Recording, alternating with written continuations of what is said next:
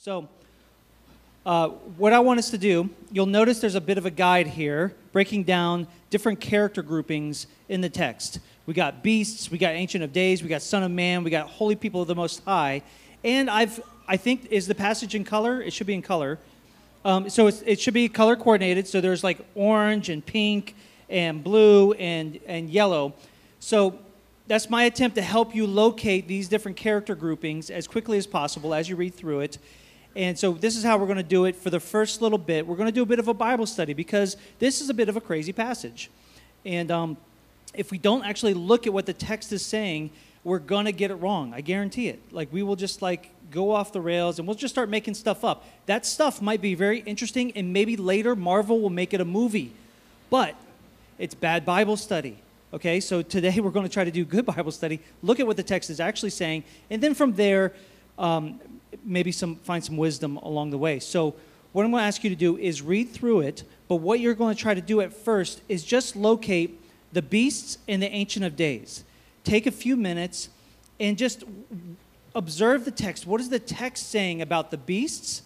And what is the text saying about the Ancient of Days? All right? And so go ahead and get a pen or whatever you need. Write that stuff down in those categories.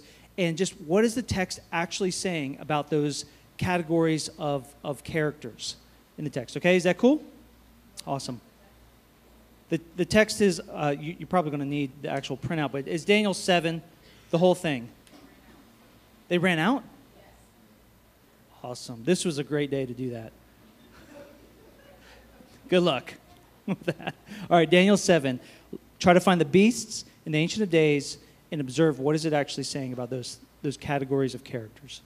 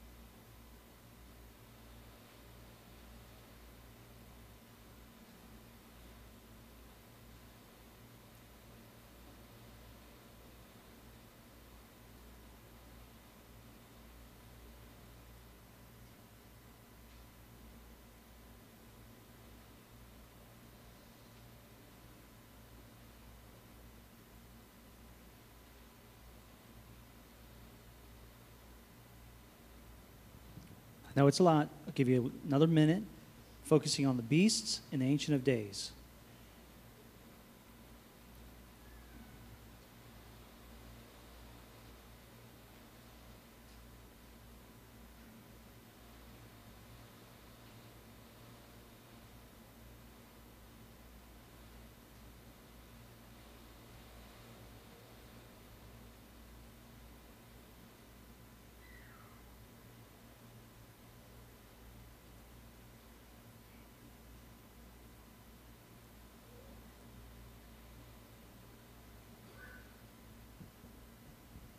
All right, go ahead and turn to your neighbor. You may not got all of it. It's okay. We're going to spend some more time in the text. Turn to your neighbor, turn to like a little small group, and talk about it. What is this text saying about the, the orange and the pink, the, the four beasts in the Ancient of Days? What is the text actually saying? Turn to your neighbor. I'm just going to give you like a minute of doing this. So go ahead and, and get in it.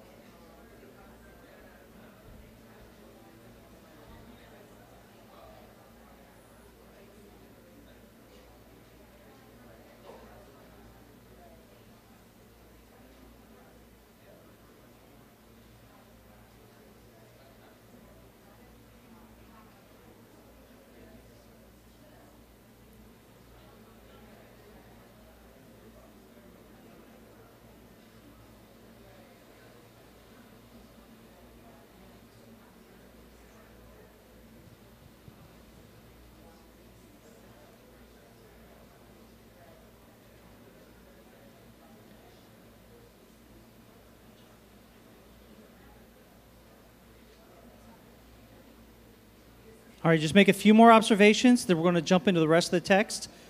Just a few more observations. Don't worry, we'll do this cycle a couple times with this text.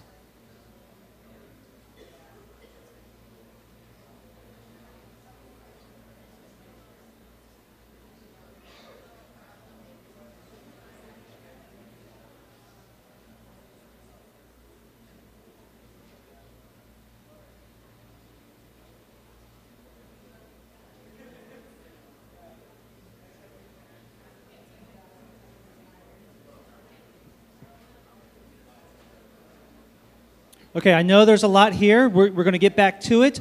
I do want to point out a few things. If you'll notice in the side comments, the anti Eden imagery in this text, that out of a sea of chaos, out of the waters of chaos, comes these unkosher beasts, these mixing of land animals, sea animals, um, and, and air animals. That is biblically unkosher. You do not mix types of animals. You know, there's the evolution of evil. And this imagery of like, God is saying mankind should rule over the animals, but humans have submitted to the animals and have become animal like. And so there's this total like inversion, anti Eden, anti creation. And instead of bearing life, these animals, these beasts, create chaos in the world. They trample, devour, destroy. So that's got to be in our mind. Like, that's totally what Daniel's doing here. He's totally hearkening back to Genesis 1, 2, and 3 and saying, man, like these beasts, these human endeavors, they're the way of the serpent. They're the way, like, it's humans having submitted, instead of ruling over animals, having submitted to animals and becoming beasts themselves. And what they produce is not Eden, they produce the anti creation, the anti Eden and it kills, devours, destroys, tramples. So that's got to be in our mind as we read the rest of this text. So go ahead. The, let's do the blues and the yellows, the Son of Man and the holy people of the Most High. So read through the text again, focusing on those two character categories. Read through that text. What is the text actually saying about the Son of Man? And what's the text saying about the holy people of the Most High?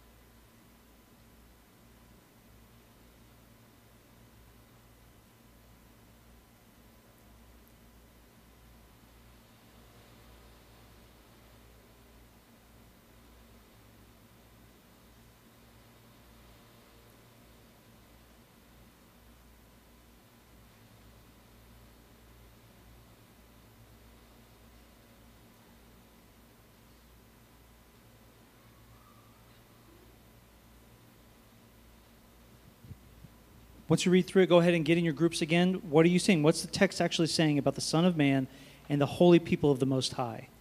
So once you read through it, go ahead and turn to a group and uh, start unpacking that, those characters.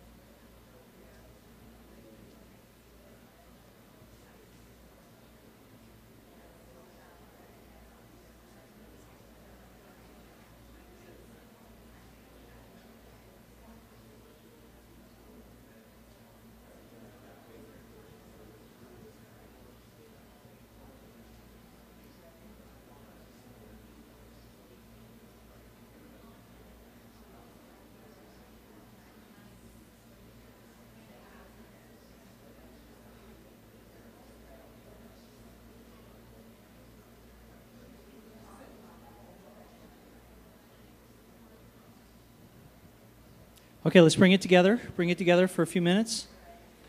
So, what we have here are these anti creation, anti Eden beasts, these humans, these kings and kingdoms that arise out of the sea chaos.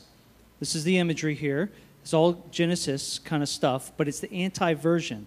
What do they do? They trample, they kill, they destroy. They imitate humans, but they are not human. And they become animal like, they become beastly.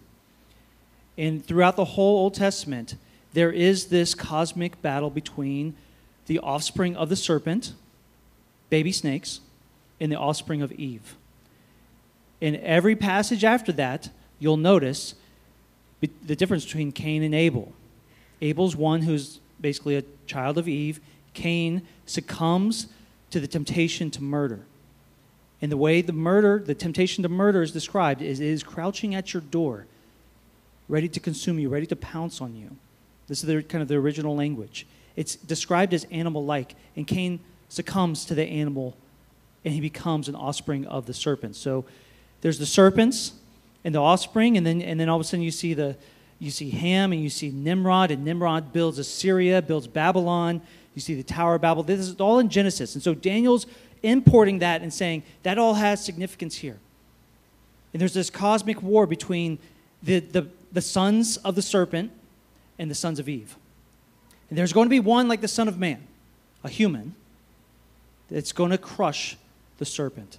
So the whole time in the Old Testament, there's like, is this the one? It's Noah, Noah. And Noah's like doing the new Eden, right? Because he's got the ark, he's got the animals, and he's at peace with the animals. He has a peace of creation, right? And, he, and he's coming out of this, the waters of chaos, right? The God is like saving him from the waters of chaos. And you're thinking, you're thinking, he's the one. And then he gets drunk. And he's not the one. Dang it.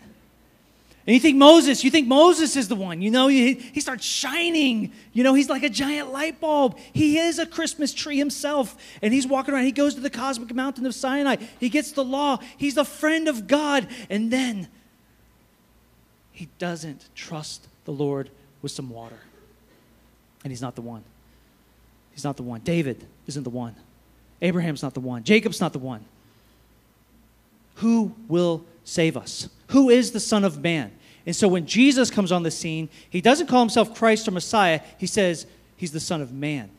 So every time you see Jesus, he sees himself as Daniel 7, the one true human who will be exalted with the Ancient of Days, sit on a throne, and judge, and have a kingdom that will never end, and will rule in the way the humans were meant to rule.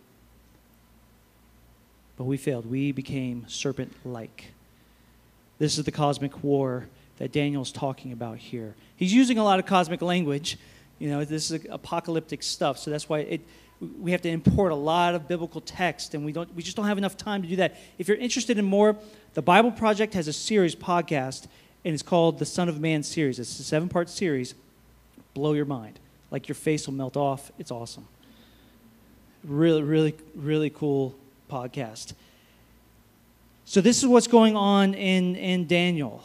There's cosmic realities, there's the Eden ideal being restored to the Son of Man, there's the anti Eden coming through humans who try to rule and have authority, but they act like the sons of the serpent.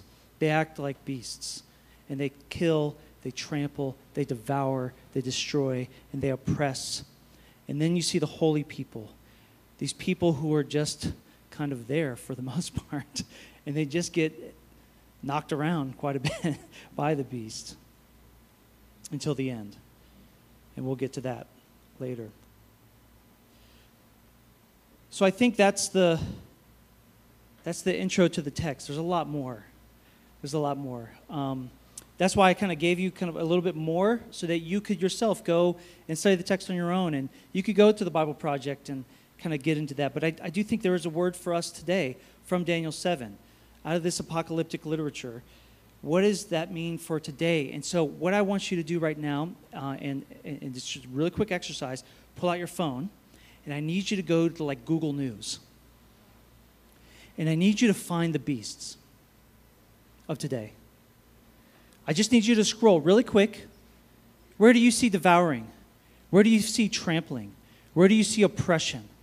Where do you see the beasts of our day? I don't even know what's on Google News right now. I just need you to go there really quick and hit scroll. Just hit scroll.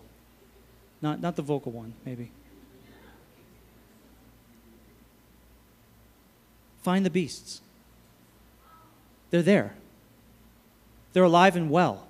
The beasts, they come and go, but the cycle continues. Every generation, the cycle of the beasts continue you may want to get off the sports page. If you're on the sports page, that's, that's the first thing that loads. I'm just saying the news, global news. Just go there, U.S. news. You'll find them. You'll find the beasts. And, and some pictures of cats, periodically, which are like beasts. I hate those things.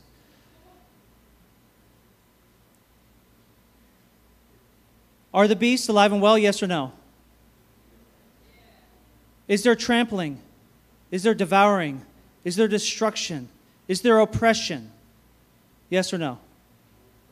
the cycle of the beasts continues.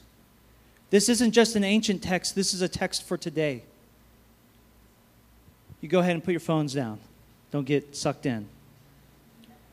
The cycle of the beast continues, and guys, everybody wants change. We hope for renewal. All the humans, all humans, every religion, every, every persuasion, every country wants something to be different. Knows in our bones, like it's not right. Like we, that's why we have politics. That's why like clubs exist and nonprofits exist, and we know something needs to change. That's why we have New Year's resolutions. You're like, something needs to change here. We know something's not right. We look at the news and you know, you're like, we need to vote different. Whatever your persuasion is. Whatever your persuasion is. You think it needs to change. We hope for change. Republicans, Democrats, liberals, conservatives, religious priests, and atheists alike, we all want a new day. Because in our bones, we know something's wrong. We need to change. We call for change. But as one author said, every revolution just brings other men, it never brings new men. The cycle of the beasts continue. And so we need eschatology. We need the end. We need the Son of Man. We need Daniel 7. And this passage for us is not about dreams and visions. It is a call back to the presence of God, to his way, his dominion, his power, his authority, and away from the power and authority of the beasts. And so there's two competing worldviews in our contemporary day and age, according to Mark Sayers in this book called Reappearing Church. Two competing worldviews of what it means to change in our common Western culture. So I drew some pictures here. Hopefully you can see them. We all want change.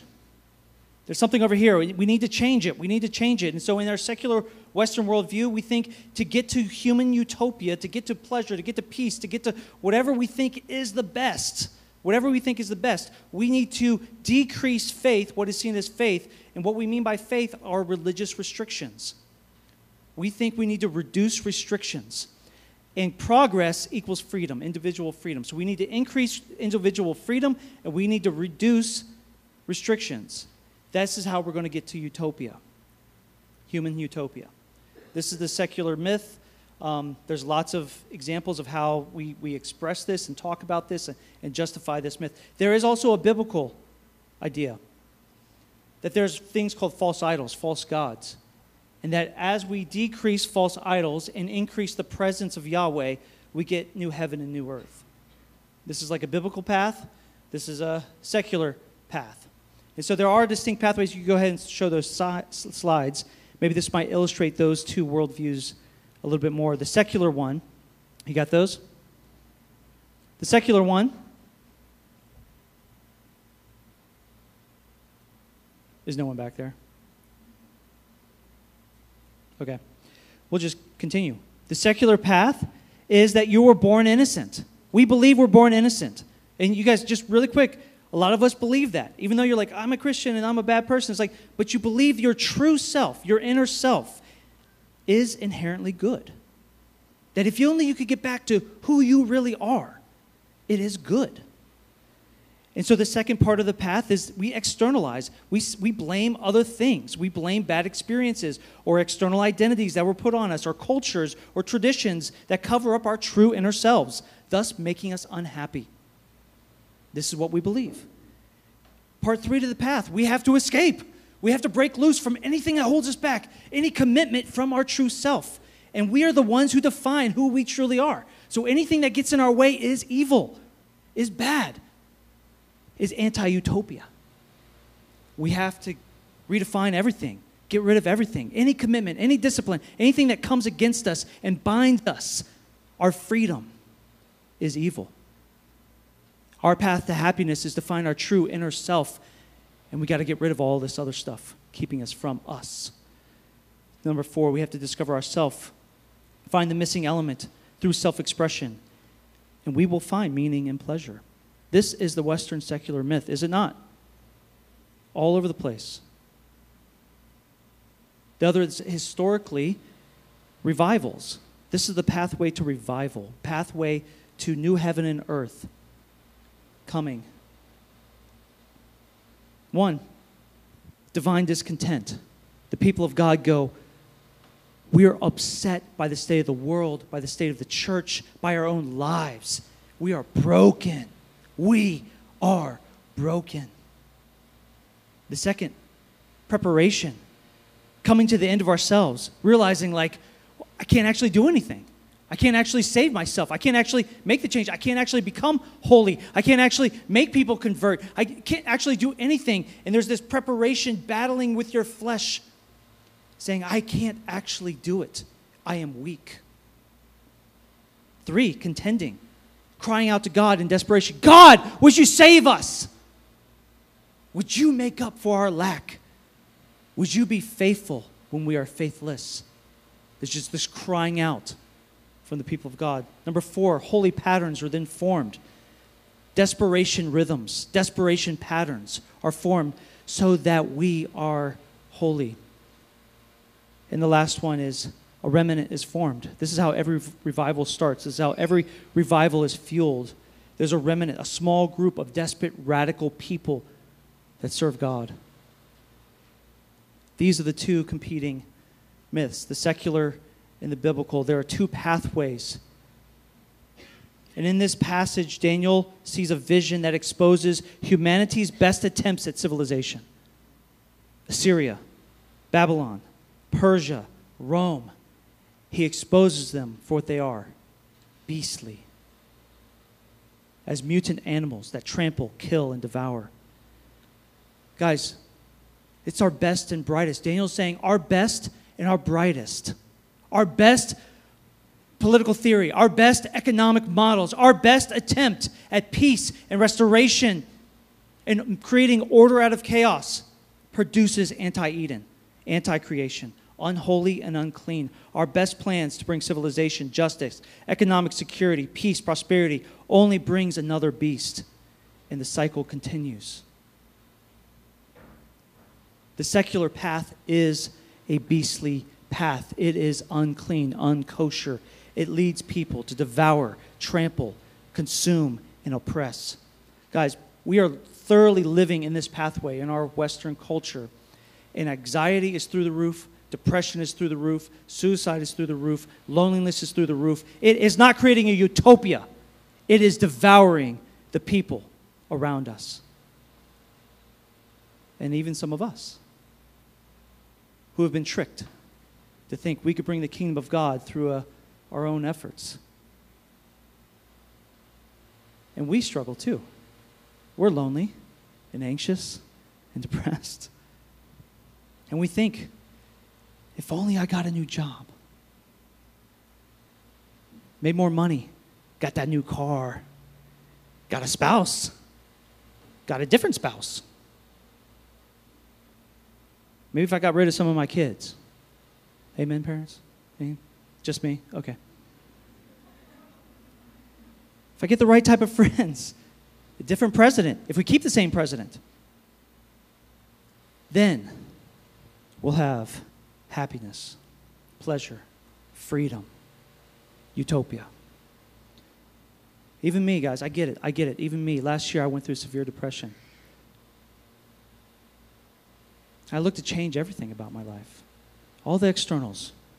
Change it, move it, shift it, shape it.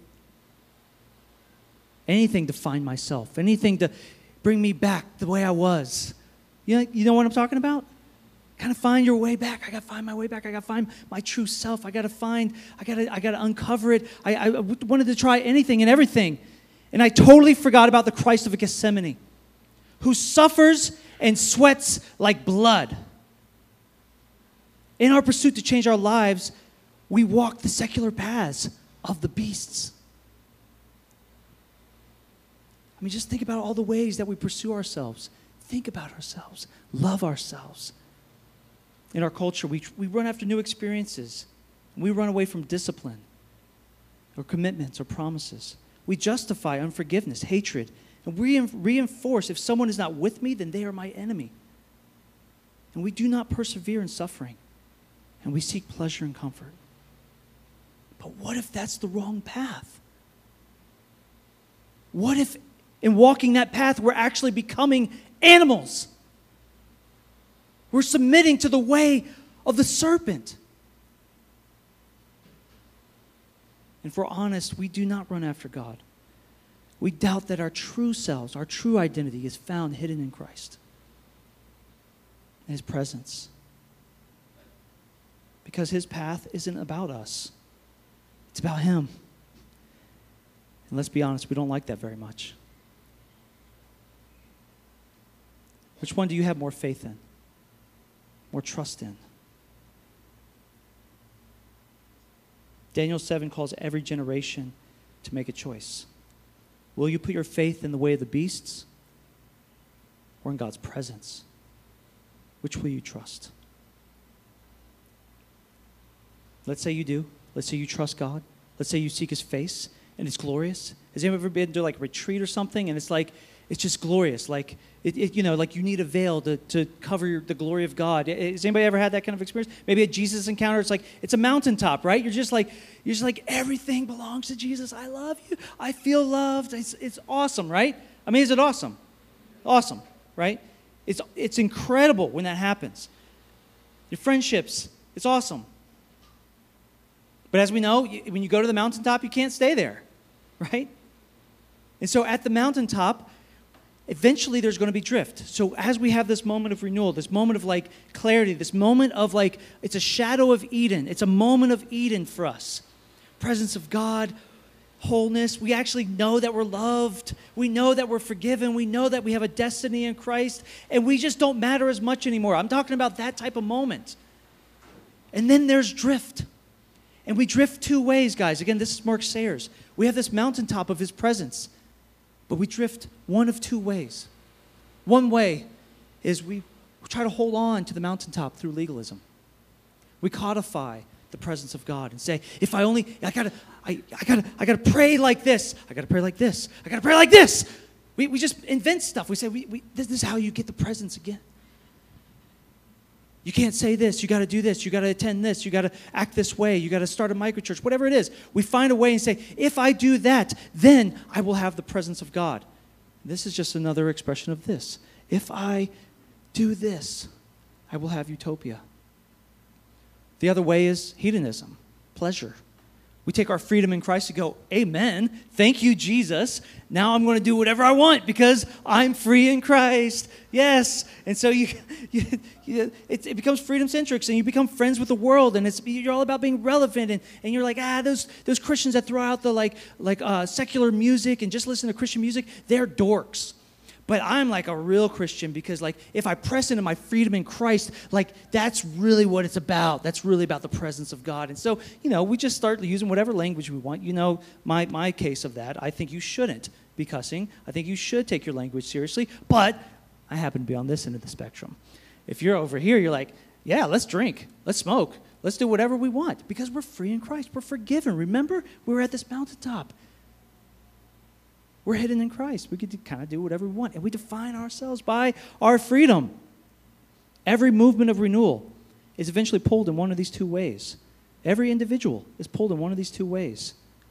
Both are an overextension either of human freedom or holy patterns of living.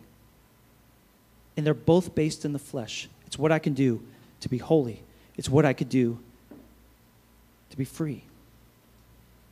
It's both fleshly. It's both about you. This is the book of Galatians. Circumcise yourself, otherwise, you're not saved. This is Corinthians. What the frick? Who's sleeping with who? it's encouraging me to know that the first century church also had these problems. I'm like, oh, good. it's not just us crazy people, it's actually all people, humans. Which are you, really quick? Just turn to your neighbor. Be like, yeah, yeah. Um, when I go to the mountaintop, that's cool, but like I slide quickly to one or the other. Which one's are you? Just be honest, really quick. Just lean to your neighbor.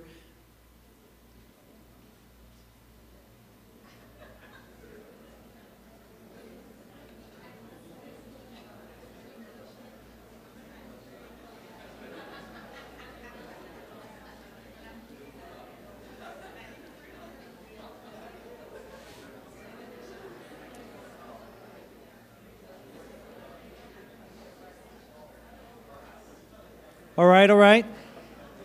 So, ironically, ironically, as we're trying to be in the presence of God, as we're trying to like maintain this mountaintop presence of God, we end up repeating the patterns of the beast. Whether you're a legalist or whether you're just like into the flesh and freedom, you, we end up repeating the beastly patterns. This is the irony. We freely put our hope in us changing the world around us, renewing all things. If only we pray harder, it's religious. If only we become more relevant, it's hedonistic. If only we change the laws or meet more people or engage in social enterprise or garden or study more or become less religious or more religious, then we will be saved and we will have renewal and we will get back to the mountaintop. Both ends are filled with the flesh and what we do. We control our destinies. We look to control the chaotic waters of our lives. We believe and have faith that if only we do blank, fill in the blank, get somebody elected, get somebody impeached. If we share the gospel in this way or in this way, if we pray hard enough or read the entire Bible, whatever it is, man, we trust ourselves. We trust what we can build to save us. And all we produce is another beast. And it tramples, and it devours, and it oppresses. Every time. If we are going to be the holy people of the Most High, people who inherit the kingdom, we must lose our faith in our ingenuity, our best practices, our techniques, our politics. We must lose faith in ourselves. The human perspective of this passage, I think, is best summarized by the great movie Transformers. Giant mechanized gods come to Earth bringing their cosmic war, and humans are in the middle of it. And they have faith that they could actually make a difference. They're like, yeah, if we shoot this gun or we mobilize the military, uh, then we'll be safe. We'll be saved from these mechanized gods. Um, and so I want to show a short clip. The reality of this passage, of our lives, the human perspective, I think is captured by this clip.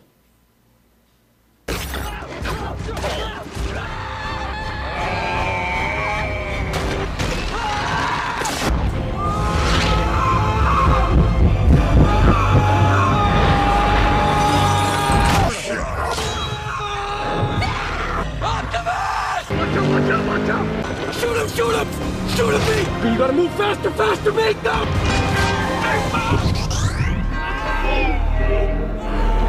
That's us. That's us right there.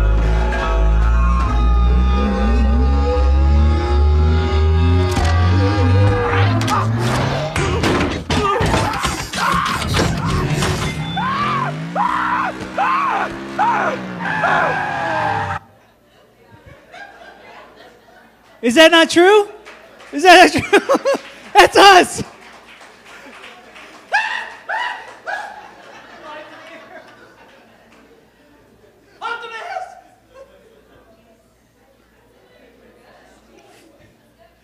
That's, that's, that's it. Let's just go to communion. That's right. There are mechanized beasts in this world, man. They come and they go, and we're trampled, devoured, and oppressed. And all we can do is scream about it. That's just about it. We could moan. We can groan. We must lose faith in ourselves. Recycling won't save us. More education won't save us. Clean energy won't save us. Church planting will not save us.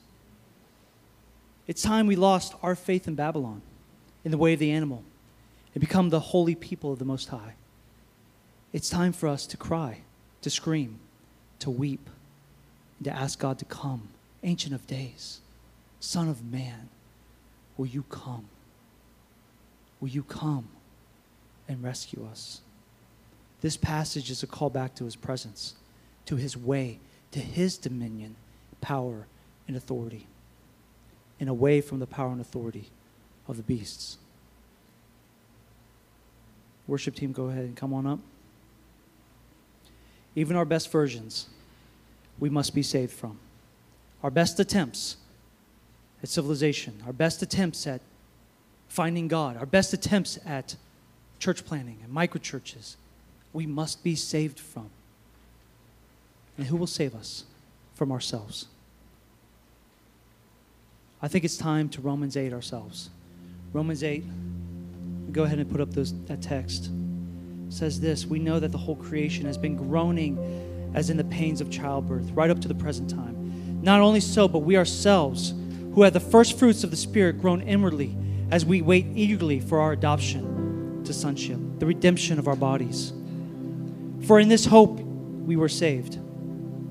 But hope that is seen is no hope at all. Who hopes for what they already have? But if we hope for what we do not have yet, we wait for it patiently. And in the same way, the Spirit helps us in our weaknesses. We do not know what we ought to pray for, but the Spirit Himself intercedes for us through wordless groans. When I look at the news, I don't know about you, but I want to groan. It's time to groan. I want to groan, not complain, not just rail against whatever, not just shoot off some mean tweets, but groan. Have you ever heard a human groan? I'm talking about truly groan.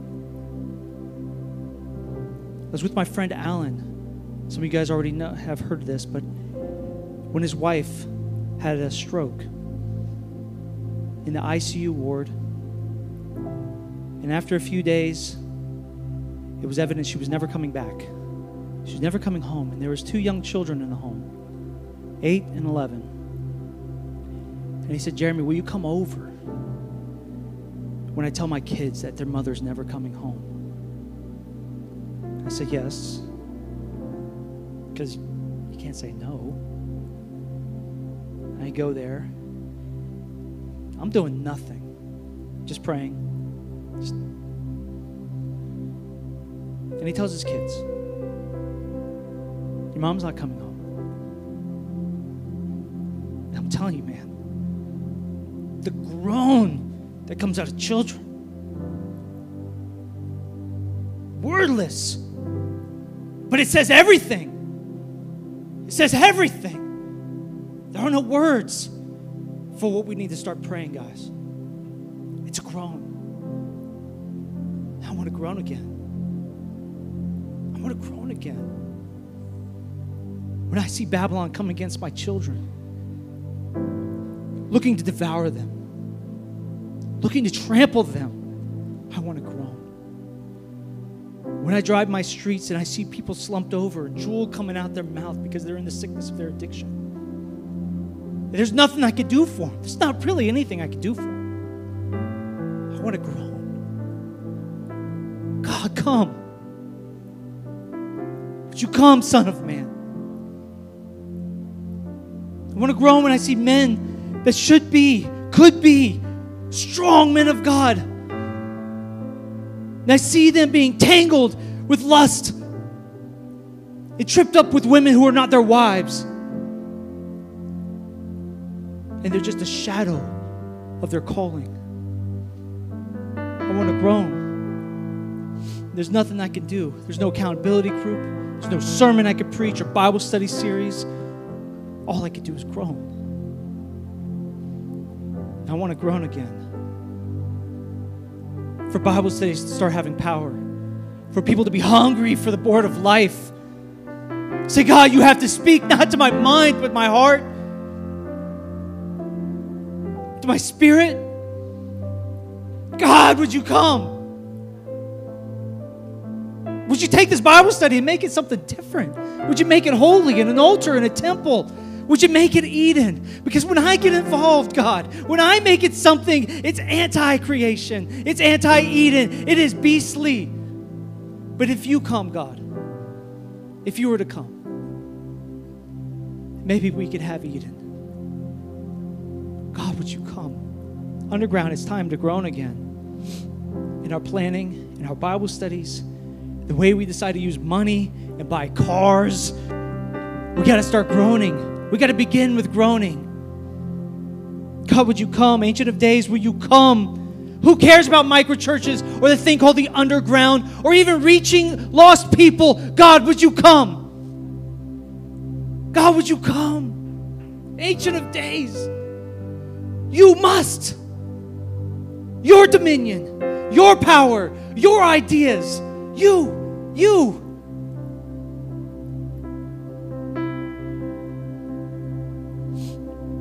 Don't have the right words to save my children, the right ideas to rescue my neighbors. I can't even keep my own heart pure. But maybe I can groan and wait patiently for the redemption that comes in Christ Jesus. It's time to groan again.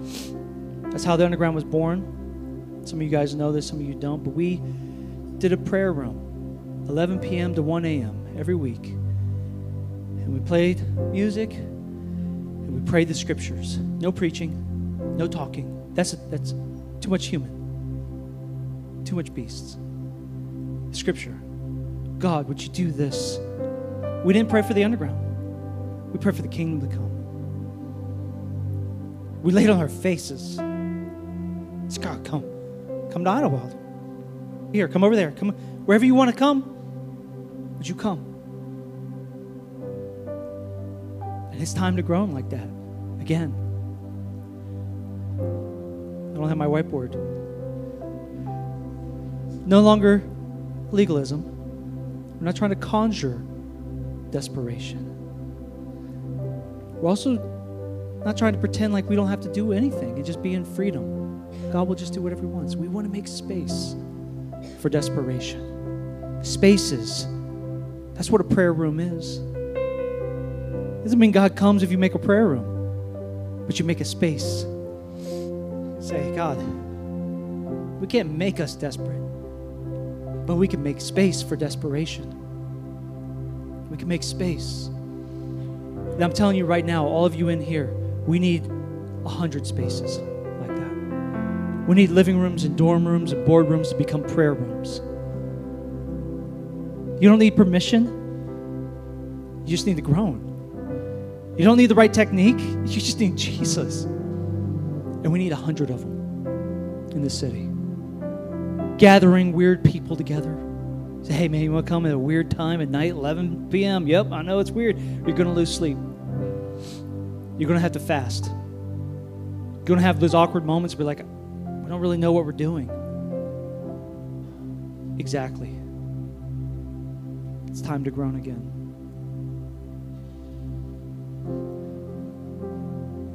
I invite you today to come out of Babylon. Come out of the way of the beast.